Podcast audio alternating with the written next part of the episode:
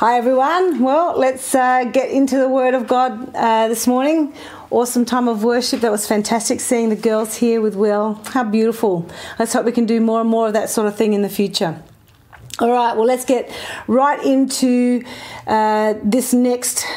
This, I think it's part 13 or week 13 of our series on the book of Revelation. And I don't know about you, but it's been quite life changing for me to really slow down and delve into the truths that are in this book and, and I'm so thankful that we've got we've got a teacher at the helm in Brahm who's been going now probably since I think September October last year almost a year just literally every day studying uh, the book of Revelation. And uh, and feeding us truths which then develop truth, uh, help us to develop truths and help our understanding grow and to be able to uh, comprehend even more what it means for our lives. So I'm pretty excited. He keeps asking me to do different weeks, so here I am, third week in a row that he's asked me to speak, and uh, and that's okay. It's great. It's it's a it's an awesome subject that I love.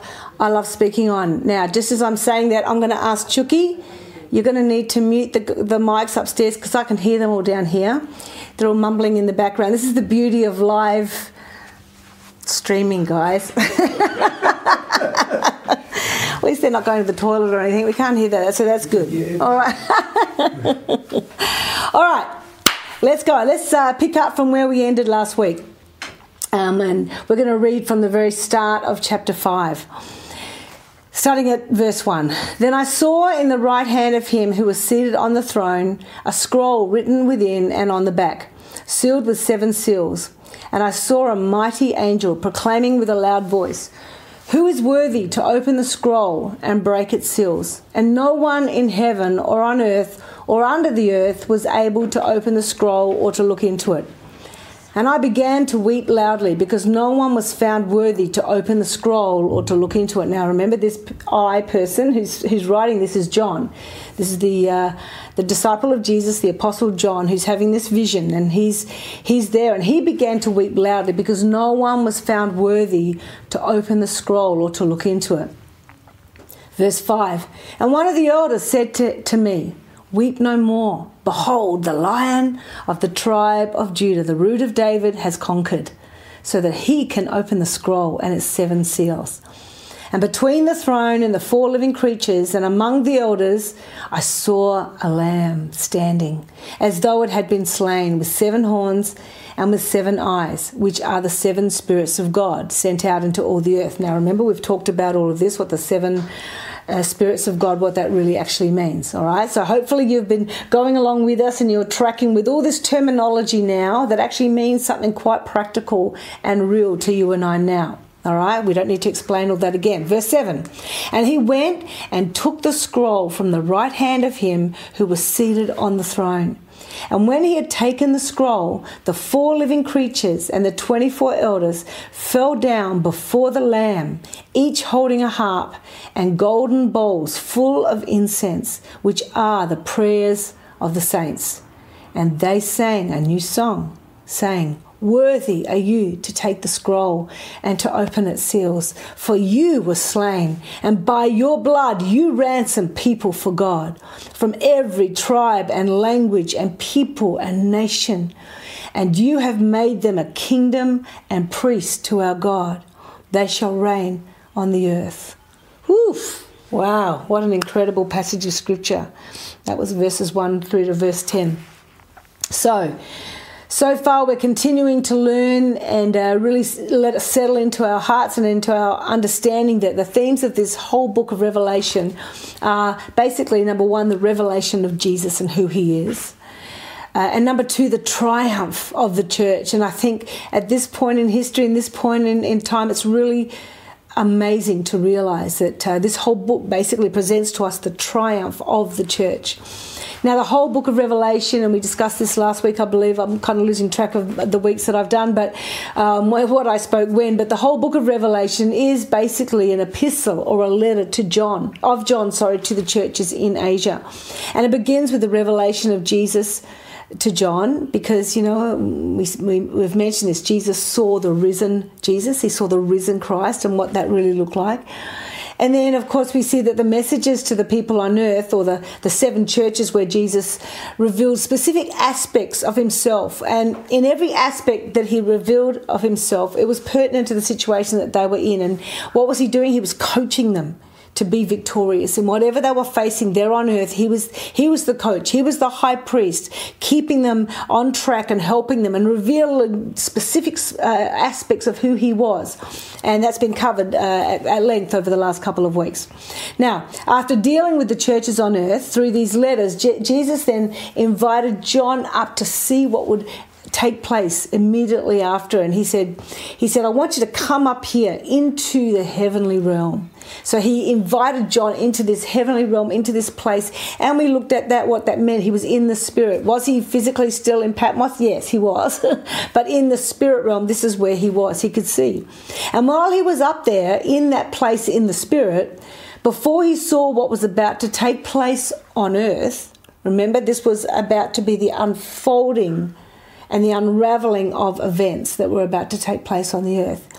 There's this period of time there's this interlude where John is invited first to see what takes place in heaven. So he's already seen what's about to take place on earth. Um, oh, sorry, before he's about to see what, what's about to take place on earth, first of all, he's invited to see what's going to take place in heaven, in the very throne room of God. So, this interlude, this moment is vital because as we've seen and as we've discovered over the last few weeks, the purpose of the letters to the churches was to give them the right perspective, seeing the situation that they were in in the light of who Jesus is.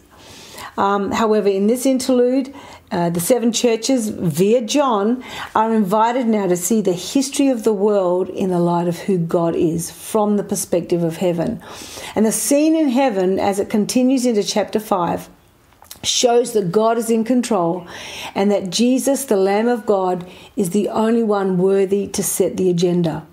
Now, this interlude, and we're going to look at this a bit today, also goes on to show a strong connection and partnership between God and his people that actually sets things in motion both on the earth and in heaven. So, this partnership between God and his people to get things happening, to mobilize things, is what I kind of want to focus on here today. Uh, it's pretty profound. I'm going to try not to cry. Uh, but I believe these two chapters, chapters four and chapter five, are the, I mean, this is just my personal belief, right? I believe that they're almost like the two main chapters or the two pivotal chapters in this, of this revelation that is given to John and ultimately to the churches because obviously they are the intended recipients of the book. So to me, the pinnacle of the whole book of Revelation uh, and the epicenter of all that transpires throughout, mm-hmm. right to the very end, is what we are reading right now.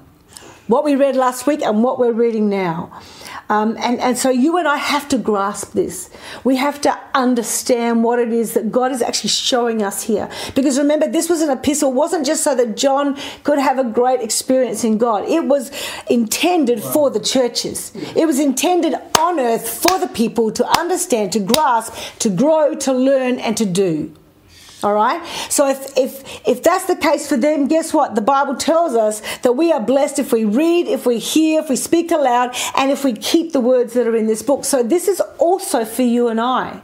We need to understand what has actually been spoken about in these particular chapters. And as I've been reading them, I've really tried to slow it down because to me it's so rich. The imagery I know can be a bit overwhelming. You can sort of almost give up. Years ago, I used to try and read Revelation. I just gave up because I'm thinking, you know, why is the Lion of Judah? The is this? He's the the Lamb. Why are there so many names, so many pictures? Why is why is he the High Priest? Why is he the? You know, I couldn't understand all the different terminology, and then you get into, you know, the expression of the beast and the mark of the beast, and it was just so overwhelmingly confusing.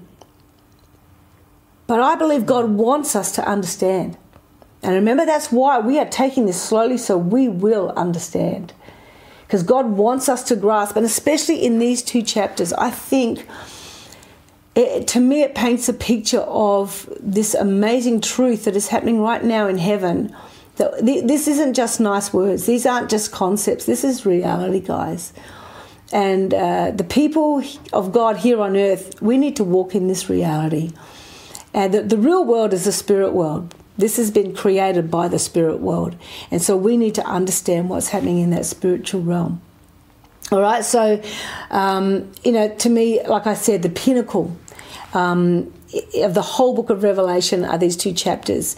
It's kind of the epicenter, like I said, for everything that's about to transpire. And there's so much truth in this. All right, so the context is we've come out of chapter 4 and we, we learned last week that worship in heaven re- remains the same from eternity to eternity. Uh, we, we read in, in um, from verses 8, I believe it was, day and night through to 11, day and night, they never ceased to say, Holy, holy, holy is the Lord God Almighty, who was and is and is to come. Um, that kind of worship is just constantly from eternity to eternity, uh, no beginning and no end. just as a side note, no wonder, you know, Brahm and I were talking about this the other day because he and I just, we just talk this day in, day out. We, we don't have weekends. We just, every day, we're, we're throwing ourselves into this. We're living and eating, living and breathing this. And we talk this with each other. And it's so exciting. It's, it's, it's just the best. And you know what he said to me? He goes, whew, no wonder Lucifer wanted that very thing. And I thought, yeah, that's exactly right. And uh, he wanted that sort of ad- adulation and that adoration, you know, and that's jealousy right there. But anyway, let, us we'll forget that bit. We'll park that over to the side. But this ongoing worship, it bridges the Old Testament to the New Testament, obviously, because we're talking about eternity to eternity. The Old Testament and the New Testament are like this little drop in somewhere in the in in eternity. And uh, we talked about David, how he had a revelation. King David, he had a revelation of the throne room and and that worship. We talked about it at length last week. And, um, and then 300 years later, Isaiah had exactly the same, uh, almost like an intervention from heaven, and God uh, implanted in his understanding and showed him and inserted himself into Isaiah's um, being and, and, and helped him to see the very throne and hear the same song Holy, Holy, Holy is the Lord God Almighty who was and is and is to come. And then 800 years later, later after that, then the same thing happens with John, exactly the same words exactly the same things. It's just amazing that God, in these moments of needs in, in His people's history and what's going on down here on the on the earth, He kindly allows us to see the perspective of heaven, just like He, he did with John. And um, you know, here we are, two thousand years later. All of us, who knows how many of us, have had experiences. I talked about my experience of of hearing the songs of heaven. I, I gave that experience last week, and I know many people, including the woman who Pantapul, who used to speak to us about Jesus and how she had a visitation from Jesus, and she described the same thing. It's, it's amazing. So, the first song, Holy, Holy, Holy, is the Lord God Almighty, just as it was in Isaiah, shows that from eternity to eternity, worship in heaven remains the same. Now, except for two things. All right? Now, the first one, since the cross, the nature of worship in heaven has changed. How's it mm. changed? Well, think about this. Number one, there's a lamb right in the midst of the throne room. Right at the center of the eternal Godhead, there's a lamb. Verse 6 says this In the midst of the throne and of the four living creatures and in the midst of the elders stood a lamb as though it had been slain. Yes. Now, this, this is the very first time in chapter 5 that the word lamb has been used in Revelation. It goes on, uh, there's some 28 times that it goes on to be used, but this is the first time it's actually mentioned. You know, here he is in the midst of, of, of the very throne room activity. Isn't it amazing when you, when you think about when we pray, he's also in the midst of us? Where, where two or three are gathered together in my name, I am there in the midst of them. There's a lamb right now in the midst of heaven. Number two, in chapter 4, it is the Father who is worshipped, but in chapter 5, now it is the Lamb who is worshipped. So these, this is the thing that is shifted in this eternal worship. Verse 8 of, of chapter 5 says, The four living creatures and the 24 elders fell down before the Lamb. Remember, before they fell down before the Father, now they're falling down before the Lamb each holding a harp and golden bowls full of incense, which are the prayers of the saints. Kind of puts to rest any idea that Jesus is not God. Only God could be worshipped like that in the very midst of the throne room. Wow.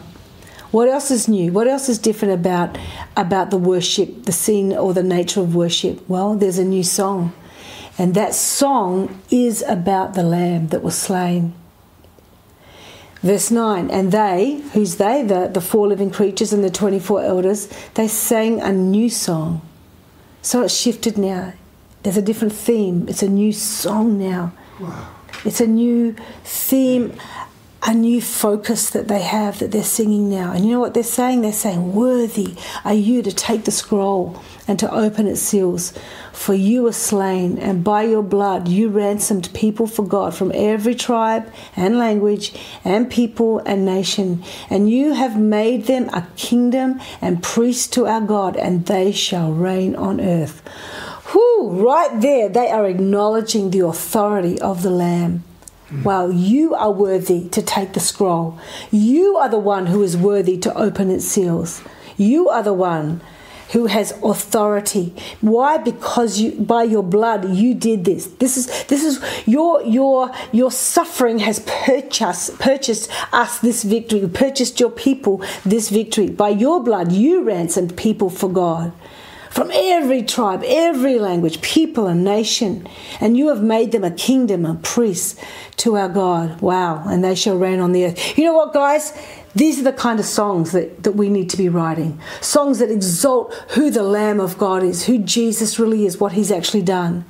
You know, before this song uh, was sung, two significant things occurred that kind of need our attention, right?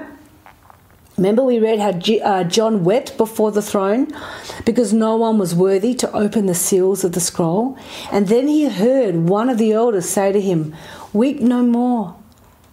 Behold, the lion of the tribe of Judah, the root of David, has conquered, so that he can open the scroll and its seven seals. So this particular elder pointed John to Jesus and said, No, no, no, don't weep, don't cry, don't, don't be devastated. Look, he's the answer. He's the one who's going to do it.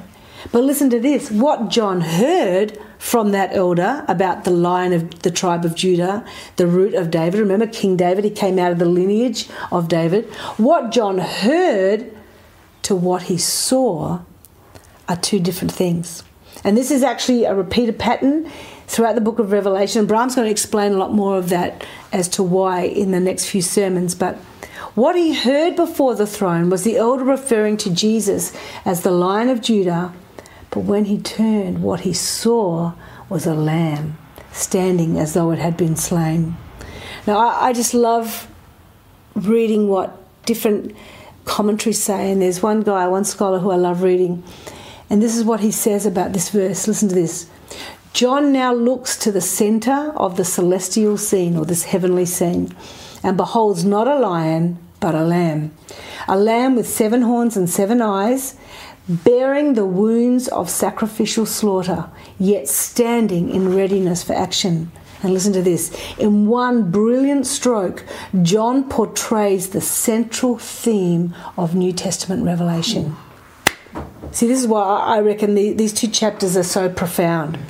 This is the, the, the epitome, the, the pinnacle of our understanding. In one brilliant stroke, John portrays the central theme of New Testament revelation victory through sacrifice. Wow. Woo. Listen to this. The lion, he goes on to say, the lion is the lamb. The ultimate power of God in the lion is manifest on the cross as the lamb. Isn't that amazing? I love that.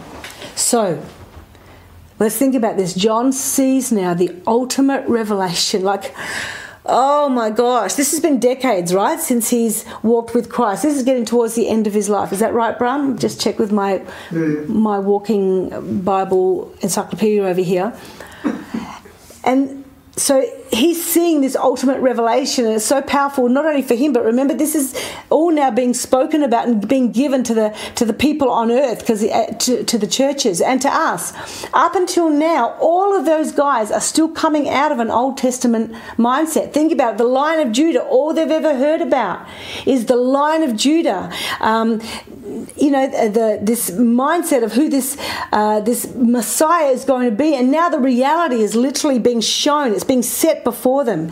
See, this is why it's so powerful. For the Holy Spirit is now on earth, teaching us, leading us, and showing us. Jesus wasn't there physically to show John, but the Holy Spirit took him up and brought him into that heavenly realm to show him and to yeah. lead him and to teach him. See, this is why we trust so much in the power of the Holy Spirit to build the church here. This is the era of the Holy Spirit right now. These 2,000 years since, since Jesus went to the cross, this is where Jesus is right now. He's in heaven with the Father, but the Holy Spirit will lead us, He will teach us. And this is a classic example of the Holy Spirit teaching this young, budding church, this new group of people. They've got nothing in front of them or nothing behind them to tell them what is, re- what is real and what is not. They're literally being led and being taught by the Holy Spirit, who is represented in those seven aspects of the Spirit of God wisdom, counsel, knowledge, understanding, might, the Spirit of the Lord, the, and the Spirit of the fear of the Lord. All those different aspects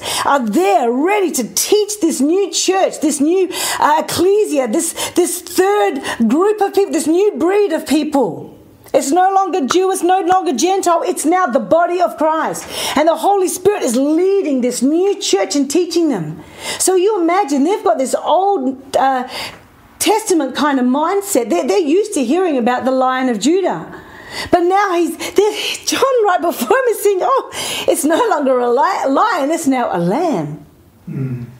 He can hear the new song now being sung by these guys. Think about it this new song about the Lamb. And he's teaching this new church on earth. No wonder Jesus said, Come up here. I want to show you something. I want to show you who the Lion of Judah is now. He is the Lamb.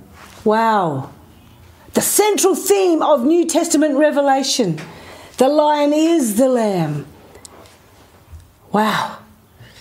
Amazing. Amazing victory through sacrifice. That's how Jesus, victorious through the suffering. So, all these Old Testament prophetic types, these names, mm. this imagery that are declaring the Savior and the Messiah who was to come, the Lion of Judah, has now transitioned to become the Lamb of God. And this truth is core and central to our New Testament reality. And that's why the song content has changed. Wow, that's why there's this new song. So, guys, there is significance in the songs of the believers. It is this new reality about the Lamb of God that births the new song. Just think, it's never been sung before in heaven, only after the cross. Only after the cross. Because why? It's a song of redemption. And it's about the Lamb that was slain, the Lamb who is worthy. I just like to think about it from, from John's perspective. Imagine seeing the Lamb for who he really is for the very first time. Think about it. Imagine singing about the Lamb for who he really is for the very first time. You know, John's grown up hearing the stories about the sacrificial lamb, time of Passover, and understanding the concept and the principle and, and, and conceptually getting it, but now to actually see him in heaven Oh my gosh. And I love how God uses visuals, this visual language, to help us understand heaven's realities. So, to me, this is a pivotal moment in heaven in the context of eternity. And I believe it's a pivotal moment for John, a human being, seeing Jesus as he is. Remember the first time he saw him as the high priest? That would have been mind blowing as well. Wow, to recognize him knowing it cerebrally to actually seeing it. Wow. And now we're seeing him as the Lamb of God. And think about this the four living creatures and the 24 elders are leading heaven in the worship of the Lamb. Isn't that amazing? When we worship God, we're joining in with that song. That's who we sing about. So, no wonder Revelation 5 ends like this with all, I'm about to read from verse 11, with all of heaven and every creature on earth worshipping Jesus. Then I looked and I heard around the throne and the living creatures and the elders the voice of many angels, numbering myriads of myriads and thousands of thousands, saying with a loud voice, Worthy is the Lamb who was slain to receive power and wealth and wisdom and might and honor and glory and blessing. Wow. And I heard every creature in heaven and on earth and under the earth and in the sea. This is John telling this story. And all that is in them saying, To him who sits on the throne, who is the Father, and to the Lamb, who is the Son, be blessing and honor and glory and might forever and ever. And the four living creatures said, Amen. And the elders fell down and worshipped. No wonder. That's how Revelations 5 ends. So worship was and always will be there from eternity to eternity. But now, since the cross, something has changed. The fourfold praise and worship of blessing, honor, glory, and power is ascribed equally to God and to the Lamb. Why? Because they are co equal in attributes, power, and glory. All right? Powerful for us to understand that with our worship. All right, so what's the second thing that has changed in the atmosphere of worship in heaven from eternity past? Well, since the creation of mankind, prayer is something new in heaven. Hmm, all right, what do you mean by that, Diane? All right, well, the prayers of God's people have been inserted into heaven. This is a very, very powerful point, and this is the thing I want to really hone in on today. You know, we, we read earlier in the, in the initial passage how there are golden bowls of incense. And it's told to us and explained to us these are the prayers of the people. This is the incense and the prayers of the people. Isn't it interesting how incense is used now as uh, in different religions to to promote uh, an aspect of prayer and and and oneness with with with the God that they're worshiping. But we know that incense is actually the prayers of the saints, the prayers of the people of God. And this had existed only since the creation of mankind. Why? Because it's the prayers of believers. And this is actually first mentioned way back with Abel, who was considered a righteous man. So he was a believer because of his offering. Remember the story of, of Abel right back in the beginning of the Bible? And the Bible tells us that his blood cried out before the Lord, and it did so as a prayer before God.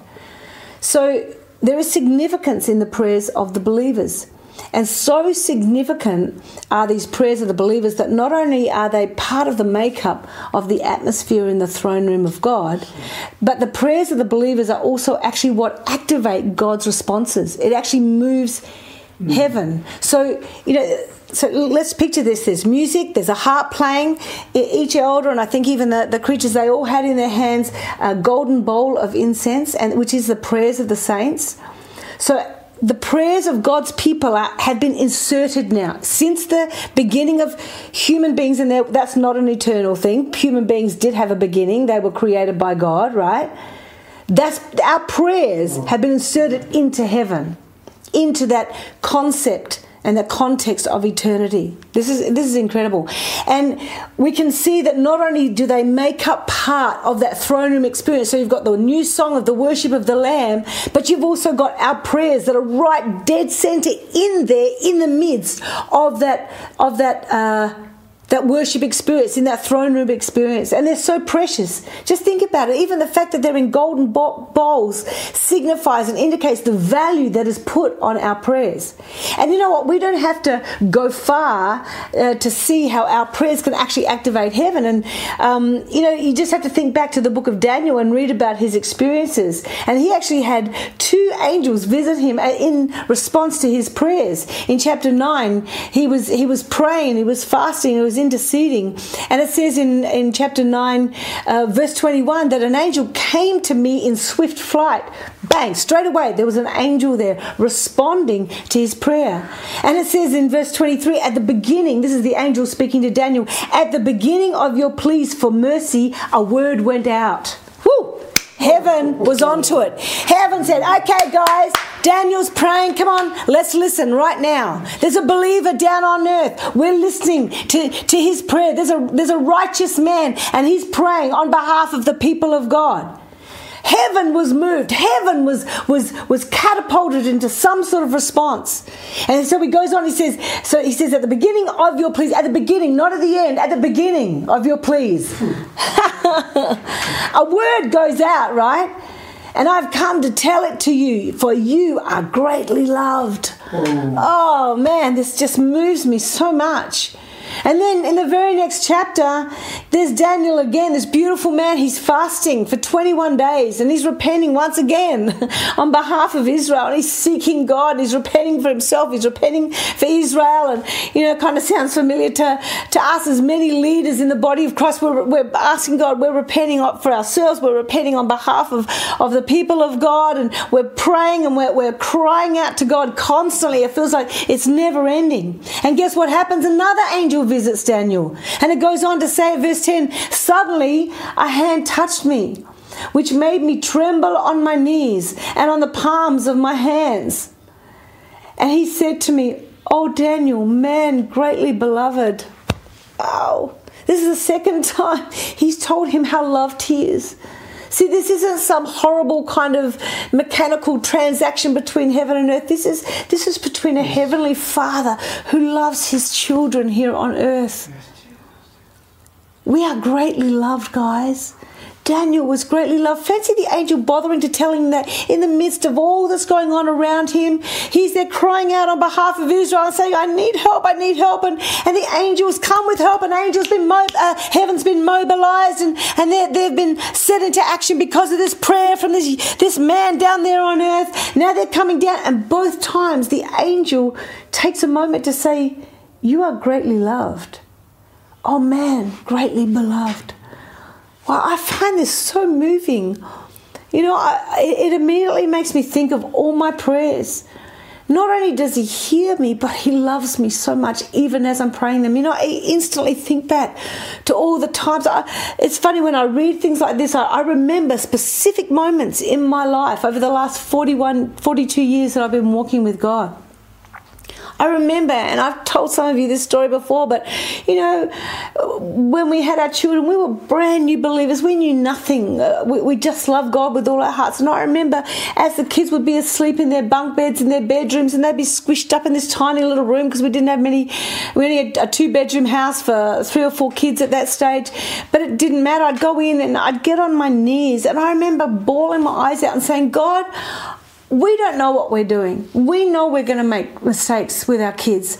But Lord, you've got to promise me you will take care and look after my children. Father, make up for every mistake that we make. And you know what? That prayer is so precious before God. It's being held in a golden bowl of incense, it's there in heaven. And we're going to find out later it's actually being held as a memorial before God.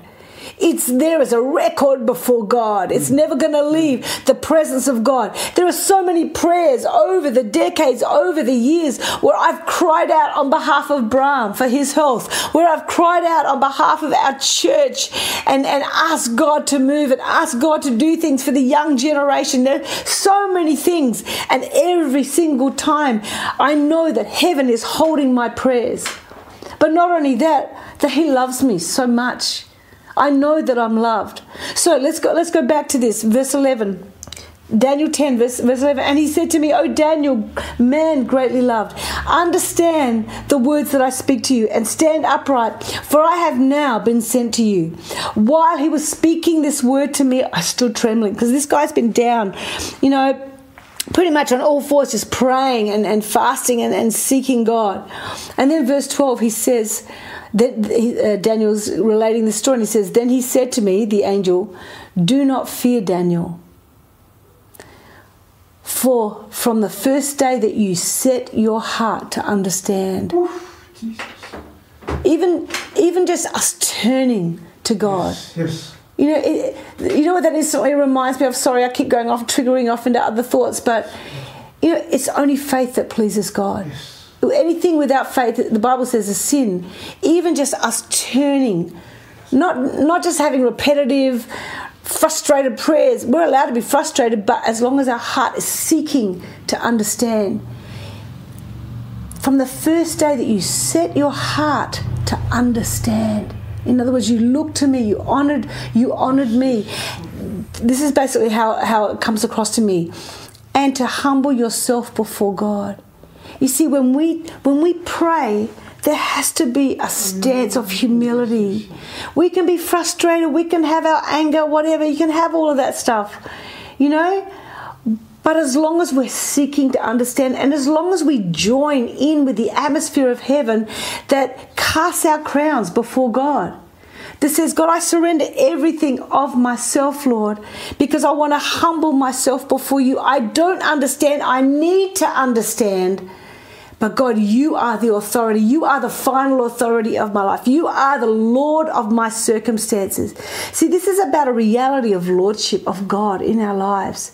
That's what prayer, at the very core of prayer, when if we want to, to come before heaven and, and have heaven here and have heaven, this is the heart and the attitude that we need to bring from the first day that you set your heart to understand and to humble yourself before God. Guys, let's humble ourselves so that as we pray, even in our confusion, it comes before God. It's, he goes on to say, Your words were heard, they were already heard, and I have come because of your words. and it, it's amazing. It just activates and mobilizes heaven. And then verse 13 it goes, But the prince of the kingdom of Persia withstood me 21 days. So it took 21 days of the prayer and fasting before he had the, the angel come and speak to him and, and bring the answer. But from the very first moment that he spoke, his words were heard and God was mobilizing. So the prayers were still answered, they were just delayed. Wow. You see, nothing can stop our prayers from being heard in heaven, not even demons, powers, or principalities, as we see here. And in, in Revelation, we also see this principle, and it's clear when we read about the opening of some of the seals. In the fifth and the seventh seals, for example, in in fact, just to give you a bit of a taste, even in, in Revelation 6, uh, at, the, at the opening of the fifth seal, it shows that even death can't hinder our prayers. Let me just read this briefly to give you a bit of a, an example. Wow. When he opened the fifth seal, I saw under the altar the souls of those who had been slain for the word of God and for the witness they had borne. They cried out with a loud voice, O sovereign Lord, holy and true, how long before you will judge and avenge our blood on those who dwell on the earth? Then they were each given a white robe and told to rest a little longer until the number of their fellow servants and their brothers should be complete, who were to be killed as they themselves had been. Whew. Wow. We're not going to unpack that at the moment, but what we can understand from this, this shows that nothing, not even death, can stop our prayers from being heard by God. Remember, these people are already dead, they've been martyred. This is their blood crying out, just like with Abel. So at the same time, in verses 10 and 11, it's marked by the question, How long? and then the response, Until. And that gives the balance of the significance of our prayers and the reality of God's timetable. You see, this is what we have to understand that the timing belongs to God. The mm-hmm. timing belongs to God. And then, of course, in the opening of the seventh seal, um, which is the beginning of the release of the seven trumpets, which is the judgment of God. And this is in chapter 8. Once again, just a little bit of a teaser for the weeks that are to come. When the Lamb opened the seventh seal, there was silence in heaven for about half an hour. Then I saw the seven angels who stand before God, and seven trumpets were given to them. And another angel came and stood at the altar with a golden censer. And he was given much incense to offer with the prayers of all the saints. Wow, here we are, we're inserted into this reality right here. On the golden altar before the throne, and the smoke of the incense with the prayers of the saints rose before God from the hand of the angel. Then the angel took the censer and filled it with fire from the altar and threw it on the earth, and there were peals of thunder, rumblings, flashes of lightning, and an earthquake. Wow. So, can you see how our prayers are in there? They're inserted into heaven. The prayers of all the saints, all the saints from the beginning of humanity to right now, anyone who has called upon the name of the Lord, we are the saints of God. And our prayers are there. Now, remember, it's about the timetable of God, it is about the timing of God. But every single one of our prayers are being held in the golden bowls of incense. That's how precious they are, how valuable they are. And you know what? This is uh, nothing new, it's happened before all of this, you know, the golden censer containing the, the prayers of the saints, actually, when you think about it, because there was a, an earthquake, remember, we just read about it then, should remind us of the power of the early church's prayers. Decades before, uh, John is actually writing this.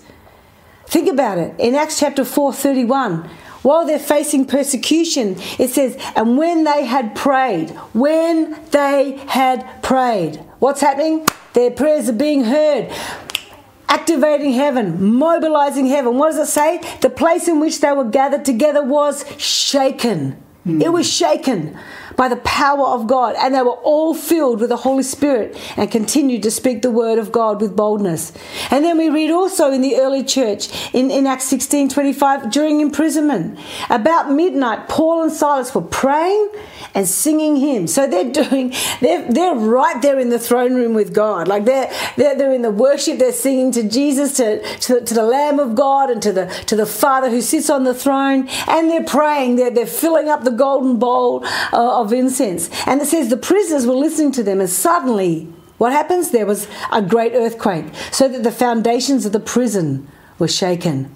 And immediately all the doors were open and everyone's bonds were unfastened. And it goes on to say how the jailer was so terrified he thought he was going to get into trouble, but he ends up getting saved and then they all get baptized. It's just the most amazing, amazing experience to realize that God responded to the prayers of Paul and Silas as they're worshiping the Lamb of God, worshiping Him who sits upon the throne blessing, glory, honor, and power all belongs to you.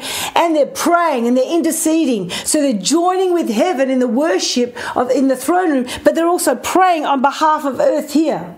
And this is what our prayers do. Our prayers truly link heaven with earth. And they link the, the mobilization and the activation of the angelic forces and, and God Himself to, to act on earth's behalf. This is, I know it sounds so spiritual and everything, but this is the reality of the kingdom of heaven. This is the reality. when we worship God, when we pray, things happen, things shift, things move because we believe and we stand in that place of worship and prayer. These are New Testament realities here on earth that you and I can experience, we will experience, we have experienced. We've experienced many. Bram and, I've got so many stories. Our church has already got so many stories. And these, these truths that we read in scriptures, these are glimpses of what we can believe for, where to stake our faith and what to put our faith stake down into.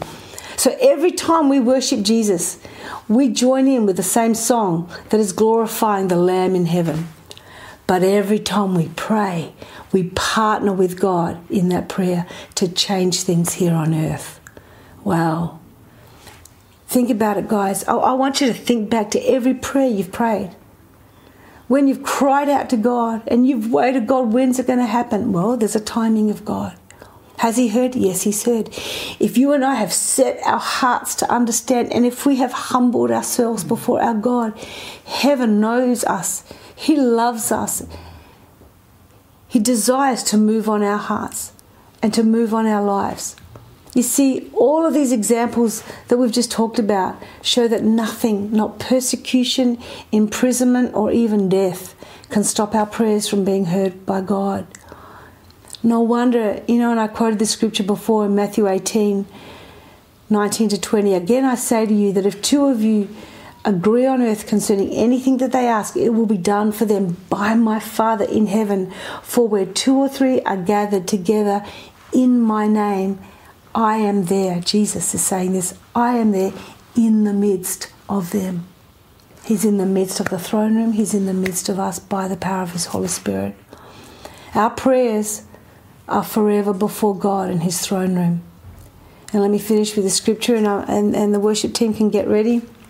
You guys can just take over from here. But Acts chapter 10, verse 4 says this And he said to him, Your prayers and your alms, your requests and what you've given to me, have ascended as a memorial before God. And that word memorial means a record, a remembrance, something that is preserved in heaven. Awesome. This is how precious the requests of our hearts are, guys. Our prayers matter. All right? Let's, let's just pray now as the, as the worship team begins. Father, I just thank you, Lord, that you're doing a new thing in all of our lives. I thank you, Lord, that we're learning how powerful your presence is in our lives and how close we are actually. We're, we're one step away from the throne room of God. Because even as we pray, pray, Lord, our prayers literally are going there right now. Our prayers enter. That's why you say, Lord, we can come boldly before the throne of God, the throne of grace. And Father, we do that right now. We come boldly before your throne. And Lord, as we pray, we, we, we know that our prayers are being gathered, that they matter, that they are precious, Lord, before you. Father, whatever prayer is being brought before you, Father, uh, by people listening to this now, or even just your people as they pray throughout the earth, Lord, throughout the world, you hear every prayer. And Father, we stand uh, with those people in prayer, Lord, and we ask you to move on their behalf. Come and demonstrate who you are. Show yourself to be strong, Father, on their behalf. Lord, we seek to understand as we pray, and Father, we make a choice to humble ourselves before you. Every need that we have, Lord, we do it consciously, understanding that you are our King, you are our Lord. All glory, honor, power, and, and, and might goes to you, Father. You are the King of Kings, you are the Lord of Lords, you are the Alpha, the Omega, the beginning and the end, and you hold everything in your hands. Father, we surrender to you now, Lord and we worship you, Jesus. Amen. Amen. Amen. Amen. Go for it, worship team.